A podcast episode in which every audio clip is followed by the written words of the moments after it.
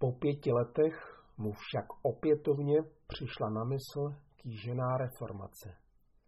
Protože nedoufal v pomoc a přispění druhých, za to však jeho osobnost byla pracovitá, čilá a neúnavná.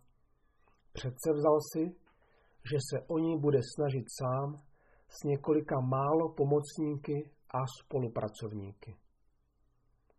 Vyžádal si k tomu ze svého prvního kláštera, k němuž choval obzvláštní cit, tři ze svých spolubratří.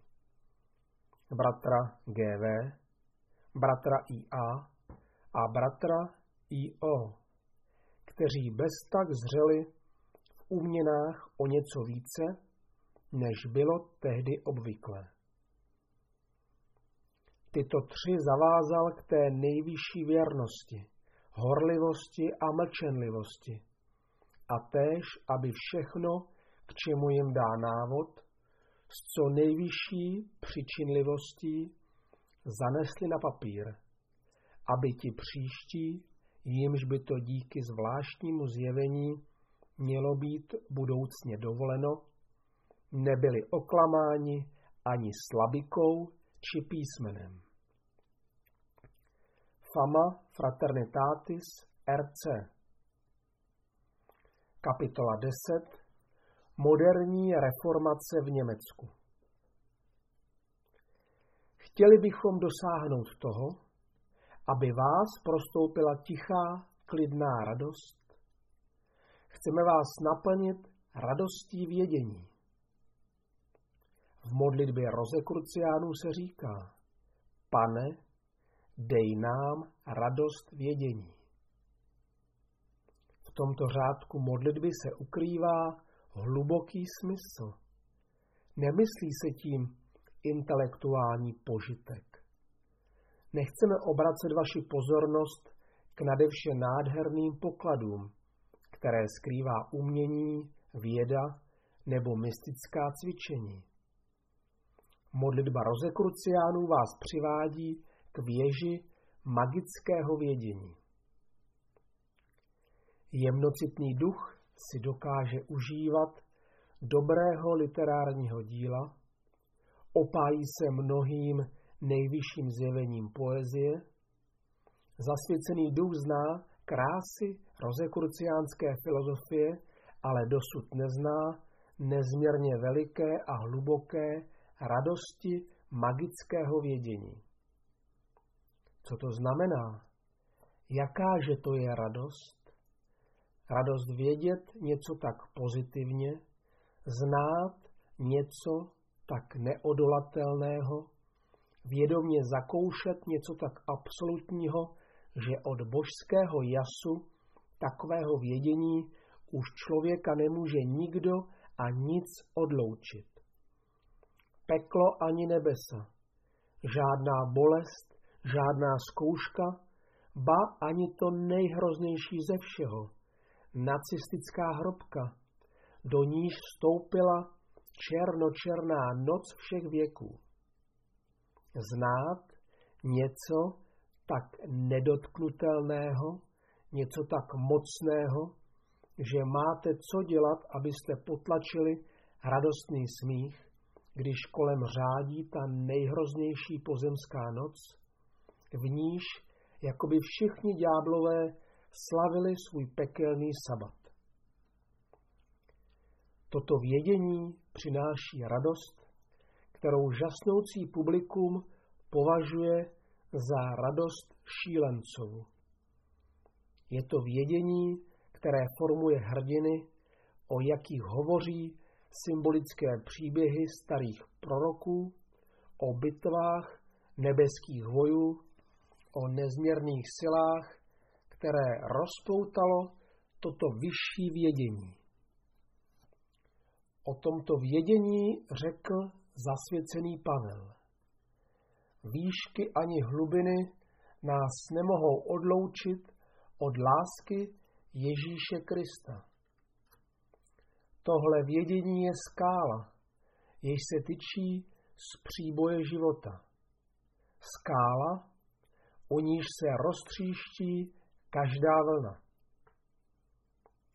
Něco z toho vědění se dostalo do nás a my tu o tomto vědění hodláme vydat svědectví.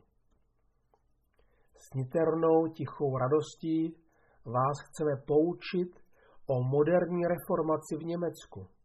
Reformaci, která už se nedá porazit, která se prosazuje silou. A skutečností je, že různé články černé obludy si uvědomují velké nebezpečí, které se blíží. Tím nebezpečím je práce univerzálního gnostického bratrstva, bratrstva světla. Je to nebezpečí zcela neuchopitelné, což chceme dokázat. Jeho neuchopitelnost v podstatě naznačuje a formuluje text a zákon Bible. Skrze Krista, jenž mi dává sílu, zmohu všechno na světě.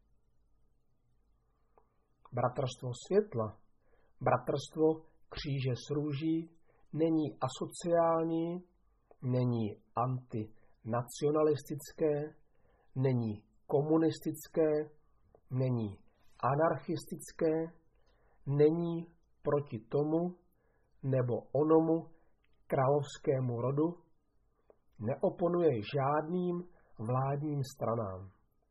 A ačkoliv od fašistických tendencí se může obávat nejhoršího, prohlašuje zde, že vstupu fašismu do Evropy se lidstvo nemohlo vyhnout. Fašismus konec konců urychlil proces sebevraždy těch věcí, které museli pominout. Bolestmi přivedl lidstvo k uvědomění. Zlo vždy zaniká sebou samým. Dobro, pravda a spravedlnost se nedají zadržet. Síly dobra nelze zakázat, zajmout a zavřít, persekuovat a vyhošťovat. Proto nás naplňuje hluboká radost, že můžeme mluvit o této moderní reformaci, která skrze Kristovu sílu získává moc nad lidstvem. V předešlé kapitole jsme hovořili o návratu Kristiána Rosenkreuze do Německa. Vrátil se k celému komplexu svých smutných zkušeností.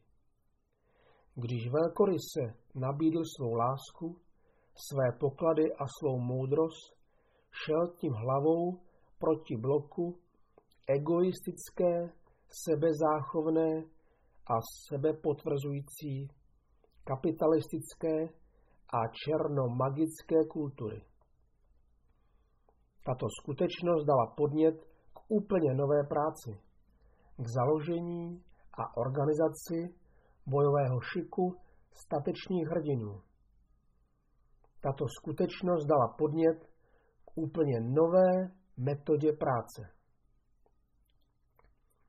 Tuto novou pracovní metodu musíme jasně rozlišovat od první pracovní metody Kristiana Rosenkreuze, přicházejícího do Španělska. První metoda se řídila spíše prvním kristovým přikázáním.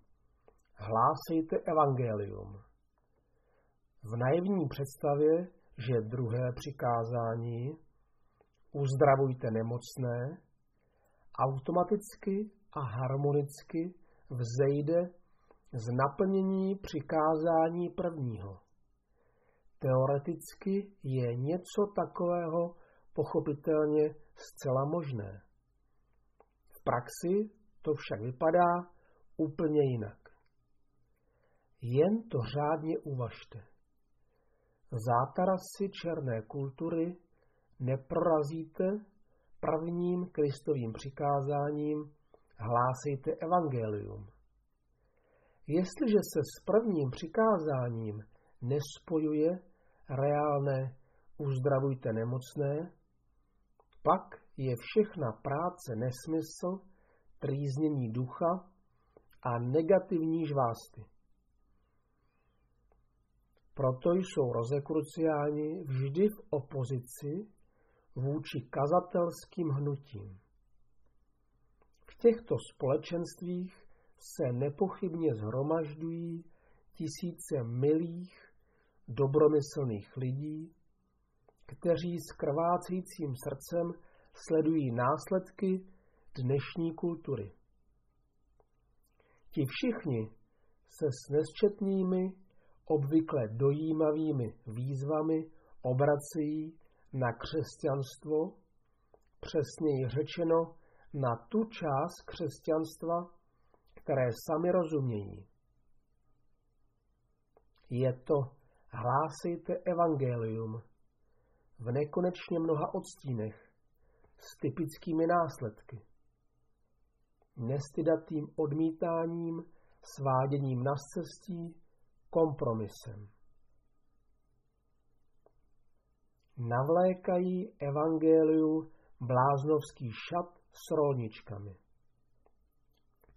Ty zvonky cinkají v kostelích a při zbožných setkáních, zkrátka v celém tom lži křesťanském provozu našich dnů. Blok negativní kultury neodvalíte jen tak. Vždyť proto začali rozekruciáni už dávno s novou metodou. A my každého, kdo této nové metodě nedokáže porozumět nebo ji nechce použít, naléhavě žádáme, aby nás nezdržoval, neboť my chceme být skutečnými tovaryši našeho otce Kristiána Rozmkojce. My víme, že hlásejte evangelium je nerozlučně spojeno s uzdravujte nemocné. Tento požadavek naplnění má velký dosah. Někteří mezi námi se domnívali, že úzdravné dílo rozekruciánů se týká výlučně uzdravování tělesných neduhů.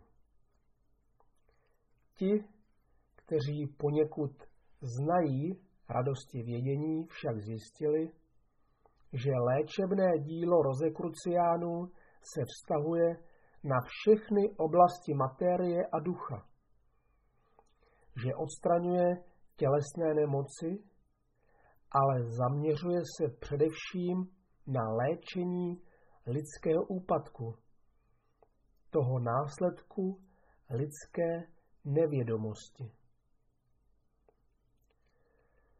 Právě proto je primárním požadavkem kříže s růží přivést opět k životu duši, která má gnostické poznání, jež je od Otce a s Otcem.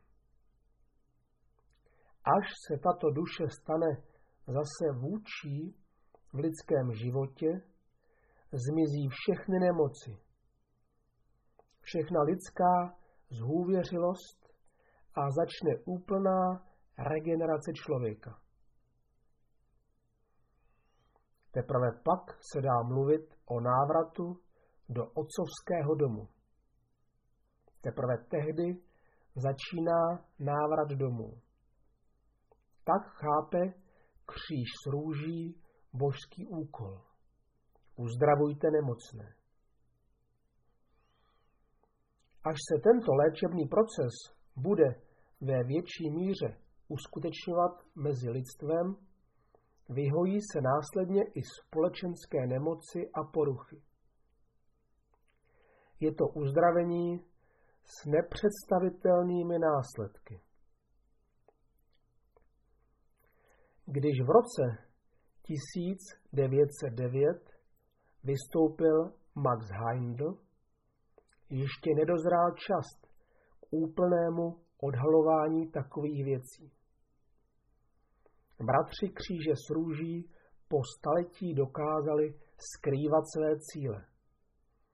Také Max Heindl se v tomto ohledu musel držet zadání, ačkoliv vyhlásil počátek velkého hnutí moderního rozekruciánství. Že věděl, jak velké poslání má bratrstvo ve 20. století, prozrazuje i jeho zásada. Jasný rozum, láskyplné srdce a zdravé tělo. Jasný rozum, pravda. Láskyplné srdce, dobro. Zdravé tělo, spravedlnost. A součástí naší velké radosti je to, že věrni svému poslání jsme mohli pokračovat ve stavbě na základech, které položil ve své době Max Heindl a že je nám dopřáno ve práci kříže s růží ke stále mohutnějšímu zjevení. V jasné záři se před námi objevuje veliké dílo.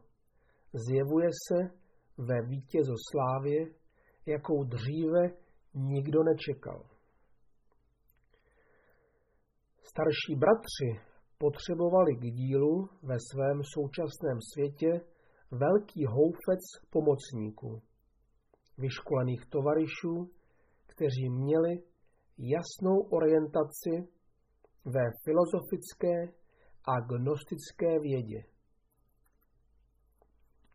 Kdyby se předem odhalilo, čemu práce kříže s růží slouží, velice brzy by vznikající dílo zničili známé útoky černých šiků. Takhle si v černém bloku říkali, že jde o neškodné hnutí. Nějaké hnutí, které káže evangelium hnutí podle staré metody. Taková skupina se výborně hodí do rámce staré kultury. Vždyť udržuje velké tisíce lidí v klidu a pokoji. To je hnutí cené pro odvádění pozornosti. Klidně nechte kříž s růží jeho hrám, to vůbec nevadí černý blok tím jen zesílí. Ale velkolepé dílo kříže s růží probudilo tisíce lidí. Heindl zasáhl srdce a hlavy mnoha lidí. A tu a tam jsou někteří vyvoleni ke speciálnímu ovlivňování. Byli dlouhá léta školeni a zkoušeni měli to nesmírně těžké. A v okamžiku, kdy černý blok začal větřit neštěstí a všude se rozhostili jeho vazalové, aby pohřbili dílo, které začalo být vážnou hrozbou, tehdy z popela Heindlovy oběti, z Heindlovy lásky povstal znovu zrozený kříž s růží, nový aparát pro bratrstvo světla. A teď, v psychologickém okamžiku, kdy se černý stín zřetelně projevil a leží a trhá sebou v bezmocném steku, k vám promlouváme o velké reformaci, o nových červáncích časů krvavé červení stoupá slunce vodnáře nad obzor. Jako zlatá koule symbol Kristovy vítězoslávy bude putovat svou cestou k zenitu. Už v roce 1909 věděli bratří o velkém světovém dění. Jemuž říkáme první a druhá světová válka. Už tehdy věděli o fašistické obludě, jež rozevře svůj chřtán, aby pohltila Davidů věřuvých. Proto přišel Max Heindl a svými publikacemi vychoval houfec hrdinů, zralý pro ten pravý okamžik, vhodný v pravém okamžiku, připravený ke svému nasazení. A naše radost je teď v tom, že tento elitní oddíl, dnes posílený a rozšířený díky kříži s růží, jenž v nové podobě znovu povstal, se toho v mechanice nového zjevení účastní a že my v tom smíme hrát svou skromnou roli. Že před vámi smíme vydávat svědectví o nastávání nového světa, o jeho vítězoslávě, že vás můžeme vyzývat, abyste spolu s námi šli za touto novou zemí. Klíč ke vzniku nového světa leží v Německu. Když se Christian Rosenkreuz vrátil do Německa, vystavil si, jak nám vypráví zvěst. Vhodný a čistý příbytek, v němž uvažoval o svých cestách a filozofii, což zapisoval do zápisníku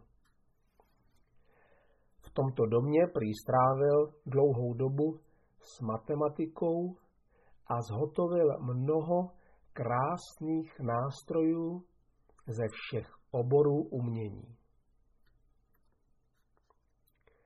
Možná rozumíte, co se tu míní. Připravuje se tu pronikání nové metody. Uzdravujte nemocné metody magického uskutečňování Evangelia. Po uplynutí pěti let začal Christian Rosenkreuz pomýšlet na kýženou reformaci. Sám, pln obav a starostí, mužný a neúnavný, pustil se s několika, kteří byli s ním, do pokusu oni, ačkoliv pochyboval o pomoci a podpoře ostatních. K tomuto účelu si vyžádal tři bratry ze svého pravního kláštera. Tito tři mu museli slíbit věrnost, horlivost a mlčenlivost o věcech společenství. Takovým způsobem začalo bratrstvo kříže s růží v pouhých čtyřech osobách. Jen si představte, že byste byli skutečnými služebníky božími. Pak byste se srdcem naplněným láskou mysleli na utrpení lidstva. Kdyby se vaše láskyplnost plně rozvinula, pak byste v psychologicky správném okamžiku pocítili chuť, intenzivní nutkání pomáhat trpícímu lidstvu a vést je k znovu zrození. Po uplynutí pěti let, což je kabalistický náznak tohoto plného rozvinutí svatodušních událostí, vylévání svatého ducha, svátku Pentékosté, svátku zlatého pětiúhelníku, zlatého pentagramu, by se ve vašich myšlenkách probudila žádoucí reformace. Pak byste si troufli na pokus rozvalit zdi černé kultury jiným způsobem, než pouhým hlásáním a kázáním. Tehdy byste z kláštera svého vnitřního vývoje osvobodili a dynamizovali trojí duševní kvalitu. Tak byste se svými třemi bratry zahájili velké dílo. Viděli jste, že tato naléhavost nebyla a nebude žádný výmysl, neboť nové síly, reformační síly se vždy šíří z Německa. A ještě jednou bychom rádi připomněli Luterovu velkou církevní reformaci, která začala pod vlivem kříže s růží. Luther uštědřil první smrtící úder přísně papežsky smýšlejícím představeným a uvolnil tím cestu ke svobodnému duchovnímu bádání. Díky Marxovi byly odstraněny barikády ze stezky sociální obrody.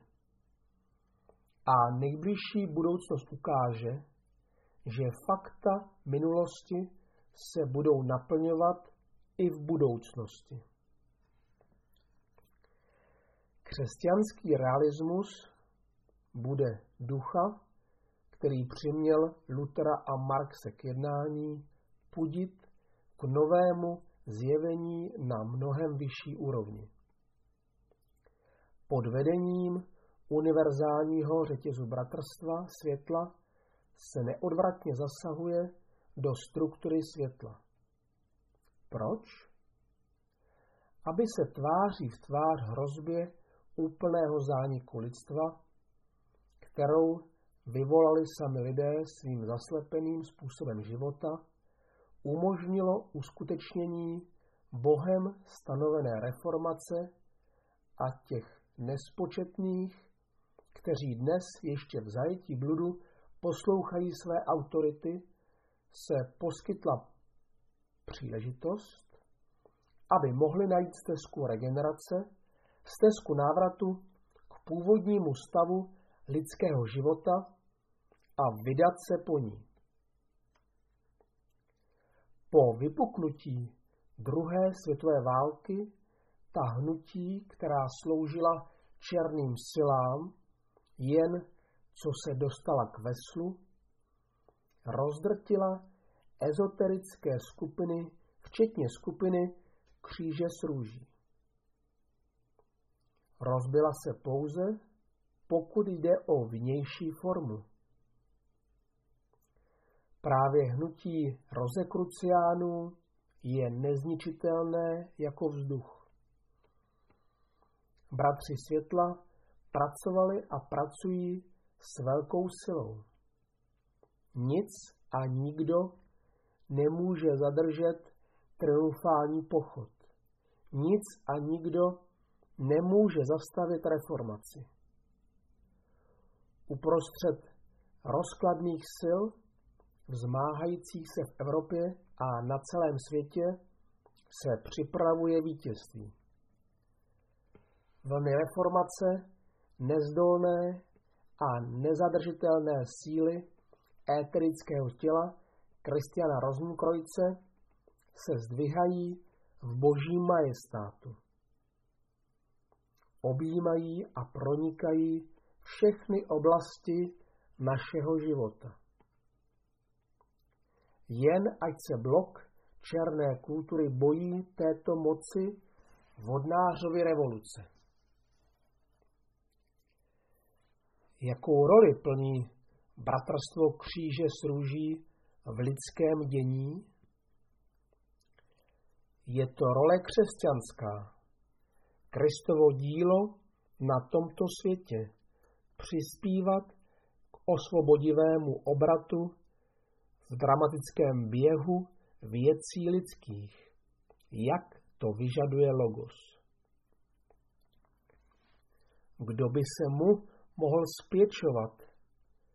Výšky ani hlubiny vás nemohou odloučit od Kristovy lásky, jež nad vámi může získat moc jedině skrze lidské hlavy, lidská srdce a lidské ruce.